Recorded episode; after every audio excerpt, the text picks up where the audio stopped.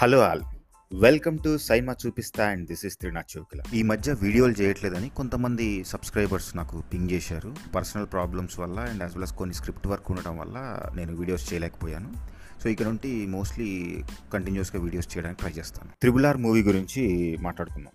అంటే ఇద్దరు మాస్ హీరోలు అంతే మాసీ డైరెక్టర్ నాకైతే విజువల్ వండర్ లాగా ఉంది సినిమా. అపార్ట్ ఫ్రమ్ హీరోస్ ఇంతవరకు ఏ డైరెక్టర్కి కట్అవుట్ అనేది నేను చూడలేదు. Most of the back work చేసే వాళ్ళందరూ ఒక క్రెడిట్ కోసమే చూస్తుంటారు. అంటే ఒక గుర్తింపు ఒక అప్లాస్ ఒకళ్ళు మెచ్చుకోవటం. సినిమా అయితే చాలా బాగుంది. ఇప్పుడు మనం ఏమైతే డిస్కస్ చేస్తున్నామో అది రైటింగ్ పాయింట్స్. లెర్నింగ్ పర్పసే కానీ ఎవరినో పాయింట్అవుట్ చేయాలనేది నా ఉద్దేశం కాదు. రెగ్యులర్ ప్యాటర్న్ని బ్రేక్ చేశాడు అని అనిపించింది నాకు. రాజమౌళి గారి సినిమాలో యాంటాగనిస్ట్ని చాలా పవర్ఫుల్గా చూపిస్తారు. ప్రొటాగనిస్ట్ చాలా ఆర్డినరీ పర్సన్ కామన్ పర్సన్ అయి ఉంటారు. అలాంటి ప్రొటాగనిస్ట్ తను ఎలా ఎదిరించాడు ఎదిరించి ఎలా నిలబడ్డాడు అనేది మోస్ట్ ఆఫ్ హిజ్ మూవీస్లో మనం చూసాం స్వాతంత్రం అనే బ్యాక్డ్రాప్ తీసుకున్నారు కాబట్టి బ్రిటిష్ వాళ్ళు అనేది ఒక పర్సన్ కాదు. వీళ్ళ క్యారెక్టర్లు కూడా అంటే హీరోస్ క్యారెక్టర్లు కూడా ఒక చరిత్ర నుంచి తీసుకున్న క్యారెక్టర్లు కాబట్టి మేబీ వాళ్ళు అలా ఆలోచించి ఒక డిఫరెంట్ ప్యాటర్న్లో వెళ్దాం అని అనుకున్నారేమో. రైటింగ్లో డ్రాబ్యాక్గా నాకు అనిపించింది. ప్రొటాగనిస్ట్కి అంటే ఇక్కడ ప్రొటాగనిస్ట్ అనే ఎవరిని అనుకుంటున్నానంటే నేను రామరాజు అనే క్యారెక్టర్ని ప్రొటాగనిస్ట్ అనుకుంటున్నాను ఎందుకంటే అతని క్యారెక్టరే సినిమాని లీడ్ చేస్తుంది. భీమ్ అనే క్యారెక్టర్ సపోర్టింగ్ క్యారెక్టర్ లాంటిది. యాక్టింగ్ గురించి చెప్పాల్సిన అవసరం లేదు. ఎందుకంటే ఇద్దరు చాలా బాగా చేశారు. Technical team. అంటే బాగున్నవి నేనేం డిస్కస్ చేయట్లేదు. ఎందుకంటే ఆల్రెడీ అందరికీ తెలుసు చాలా ఎక్స్ట్రాడినరీ టెక్నికల్ టీం ఉంది. బ్యాక్గ్రౌండ్ స్కోర్ చాలా బాగుంది. యాక్టింగ్ చాలా బాగుంది. ఎవరికి ఇచ్చిన పాత్రలు వాళ్ళు చాలా బాగా చేశారు. రాజమౌళి గారు ఎక్కడ ఏం కావాలి? అనేది ఆయనకి తెలుసు. ప్రొటాగనిస్ట్ గోల్ అనేది ఆ క్యారెక్టర్ డిజైన్ అనేది ఇంకొంచెం బెటర్ కాన్ఫ్లిక్ట్ పెట్టుకుంటే బాగుండేదని నా అభిప్రాయం. And dark night of the soul అంటాం. అంటే అంటే రైటింగ్లో బీట్ షీట్స్ తీసుకుంటే నాదొక వీడియో ఉందండి బీట్ షీట్స్ గురించి. బీట్ షీట్ అనేది ఏంటి ఎట్లా ఉంటుంది అనే దాని గురించి మీరు ఒక్కసారి ఆ వీడియో రిఫర్ చేయొచ్చు. సో ఇప్పుడు ఈ వీడియోలో చూసే వాళ్ళకి బీట్ షీట్లో dark night of the soul అంటే రైటింగ్ ప్రక్రియలో ప్రొటాగనిస్ట్ ప్రీ క్లైమాక్స్కి కానీ అంతకు ముందు కానీ జీరో అయిపోతాడు. అంటే త్రీ యాక్ స్ట్రక్చర్ ఉన్న మోస్ట్ ఆఫ్ ద మూవీస్ లో మనం చూస్తూ ఉంటాం. అంటే అతను హెల్ప్లెస్ అయిపోతాడు ఇక ఎలా ఇతను రీచ్ అవుతాడు అనేది dark night of the soul అని అంటాం దాన్ని. One of the beat sheet అనమాట బీట్ షీట్ నేమ్ అది. అంటే నాకు తెలిసి రామరాజ్ అనే అతను తన గోల్ని వదిలేశాడు. అది బీట్ షీట్ అనమాట ఏది dark night of the soul కానీ తన గోల్ని వదిలేయటం వల్ల ఎవరికి ఏం నష్టం లేదు. హీరో తన గోల్ని వదిలేశాడు అంటే ఖచ్చితంగా అది ఎక్కడో అక్కడ ఎఫెక్ట్ కలగాలి. అంటే వదిలేయకూడదు. కానీ సాధించాలి. సాధించడానికి ఒక ప్రయత్నం చేయాలి. ఇంకా లాస్ట్ ప్రయత్నం అది సాధిస్తాడా? తను చనిపోతాడా? లేకపోతే ఇంకోటి అవుతాడా?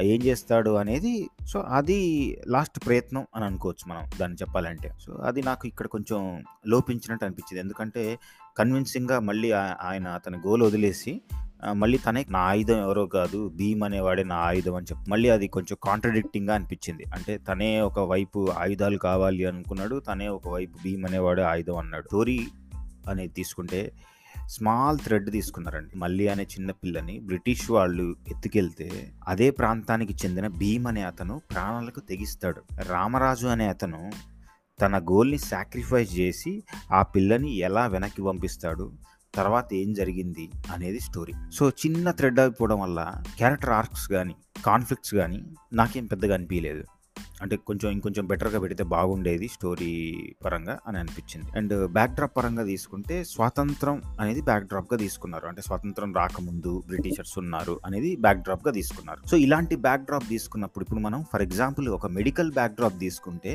దానికి సంబంధించిన ఏదో ఒక అంశం గురించి మనం చెప్పాలి. అలానే మాఫియా బ్యాక్ డ్రాప్ తీసుకుంటే అలానే ఒక రౌడీజం అనే బ్యాక్ డ్రాప్ తీసుకుంటే అలాంటిది ఒక స్వతంత్రం అనే బ్యాక్ డ్రాప్ తీసుకున్నప్పుడు వాళ్ళ క్యారెక్టర్స్ పేర్లు కూడా భీమ్ అని కానీ లేకపోతే అల్లూరి సీతారామరాజన్ కానీ ఇలాంటివి తీసుకున్నప్పుడు ఖచ్చితంగా దాని గురించి ఏదైనా చెప్పాల్సి ఉండే మోస్ట్లీ వీళ్ళు ఎక్కువ ఫ్రెండ్షిప్ మీద కాన్సన్ట్రేషన్ చేశారు. సో అదొకటి చిన్న డ్రాబ్యాక్ అనుకుంటున్నాను నేను. కాన్ఫ్లిక్ట్ అనేది కూడా సరిగ్గా సెటప్ చేసుకొని ఉంటే అంటే ఒక భీమ్ అనే క్యారెక్టర్ యొక్క కాన్ఫ్లిక్ట్ చాలా పెద్దది. కానీ దాన్ని చిన్నగా చేశారు ప్రాణం ఉన్న పర్సన్ తీసుకొచ్చి తను మళ్ళీ వెనక్కి తీసుకురావాలి. వాళ్ళ వాళ్ళ గూడెంకి తీసుకురావాలి లేకపోతే వాళ్ళ ప్రాంతానికి తీసుకురావాలి. రామరాజు అనే కాన్ఫ్లిక్ట్ ఎలా ఉంటుందంటే ఇందాక మనం చెప్పుకున్నట్టు ఆయన ఆ గోల్ రీచ్ అవ్వకపోయినా కూడా ఎవరికి నష్టం లేదు. ఎందుకంటే ఇప్పుడు ఆయుధాలు ఇస్తాను అనే పాయింట్ ఆఫ్ వ్యూకి వస్తే ఆయన ఆయుధాలు ఇవ్వటం వల్ల స్వతంత్రం వచ్చింది కాదు పోనీ హింస వల్ల వచ్చింది కాదు అహింస వల్ల స్వతంత్రం వచ్చింది కాదు. అంటే మనకి చాలా మంది సమిష్టి కృషితో వచ్చిన స్వతంత్రం అనమాట అది ఆల్రెడీ తెలిసిన స్టోరీ ఆ కాన్ఫ్లిక్ట్ అనేది కొంచెం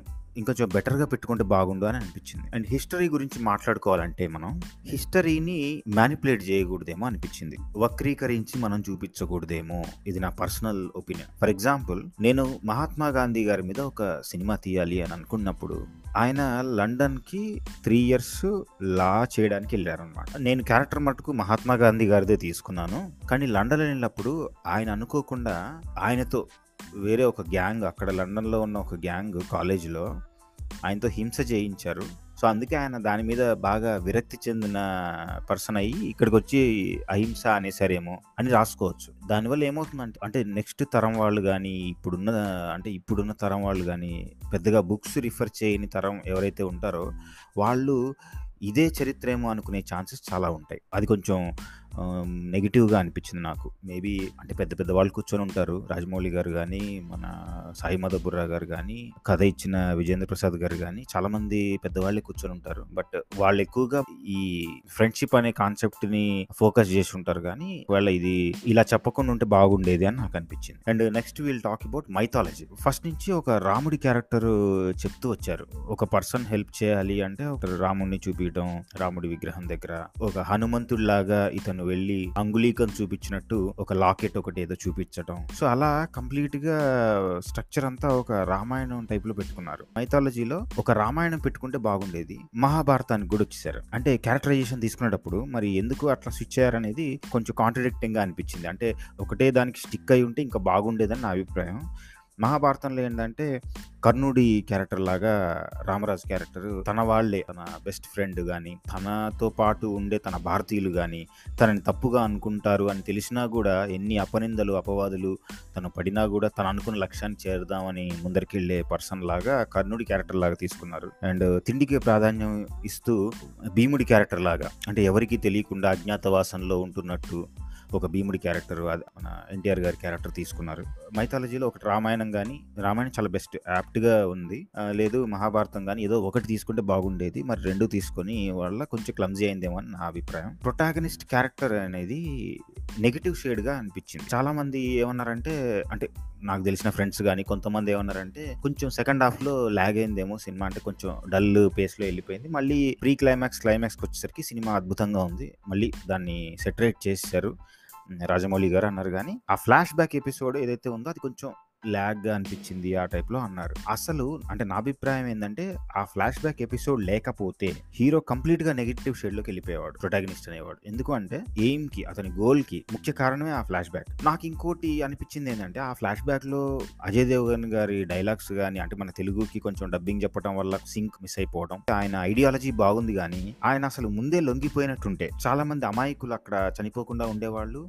ఎందుకంటే వాళ్ళు వచ్చి లొంగిపోమని ముందే అనౌన్స్ చేస్తారు. సో మరి ఎందుకు లొంగిపోలేదు ఏందనేది? అంటే కొంచెం బెటర్గా చెప్తే బాగుండేమో అని అనిపించింది. అంటే ఇవన్నీ ఏదో ఆయన మిస్టేక్ చేశారు మనం ఏదో పాయింట్ అవుట్ చేసాం మనం ఏదో ఇదని కాదు కానీ ఈ పాయింట్స్ అని నా అభిప్రాయం అనమాట అంటే ఇవి ఇవన్నీ కొంచెం బెటర్గా ఉంటే బాగుండేది. నాకు అనిపించిన ఒక రెండు పాయింట్స్ ఏంటంటే ఆ ఫస్ట్ వీళ్ళిద్దరు అంటే రామరాజు భీమ్ క్యారెక్టర్ ఎవరినైతే వీళ్ళిద్దరు కలిసి ఒక చిన్న పిల్లగాడిని కాపాడతారో ఎక్కడన్నా అదే పిల్లగాడు ఒక ఉడతా సహాయం లాగా అంటే రామాయణం అనేది అది తీసుకుంటే ఉడతా భక్తి అని మనం అంటుంటాం కదా ఆ పిల్లగాడి ఎక్కడన్నా చిన్న సహాయం అంటే వీళ్ళిద్దరికీ కాని పని లేకపోతే అంటే చేయలేరని కాదు చిన్న సహాయం ఏదైనా చేసినటువంటి ఇంకా బాగుండేది. కథలో ఒక మెటాఫర్గా ఉండేది. భీమ్ అనే క్యారెక్టర్ని ఆంజనేయ స్వామి అనే క్యారెక్టర్ లాగా తీసుకున్నారు కాబట్టి అంటే కొన్ని సందర్భాల్లో అలా భీమ్ భీముడిలాగా కొన్ని సందర్భాల్లో ఆంజనేయ స్వామి లాగా ఇందాక మనం అనుకున్నట్టు. సో ఆంజనేయ స్వామి అనే పాయింట్ ఆఫ్ వ్యూలో తీసుకున్నారు కాబట్టి తన బలం తనకి తెలియదు బలాన్ని ఎవరు? రామ్ అనే అతను తన బలాన్ని ఐడెంటిఫై చేసి ఏదన్నా ఒక సెకండ్ హాఫ్లో ఒక సీన్ పెట్టినట్టుంటే ఇంకొంచెం బాగుండేది అనేది నా అభిప్రాయం. తనకు కూడా ఒక ఒక స్పెషలైజేషన్ తను కూడా ఒకటి చేయగలడు అనే ఒక స్పెషలైజేషన్ చేసినట్టుంటే బాగుండేది. దట్స్ ఆల్ గైస్ అంటే నాకు అనిపించింది మొత్తం చెప్పాను. ఇదంతా ఇందాక చెప్పినట్టు వీడియో స్టార్టింగ్లో లెర్నింగ్ పర్పసే తప్ప ఎవరిని ఉద్దేశించి ఎవరినో తక్కువ చేయాలని అయితే కాదు. So I hope you like this video and please share and subscribe my YouTube channel cinema చూపిస్తా and thank you very much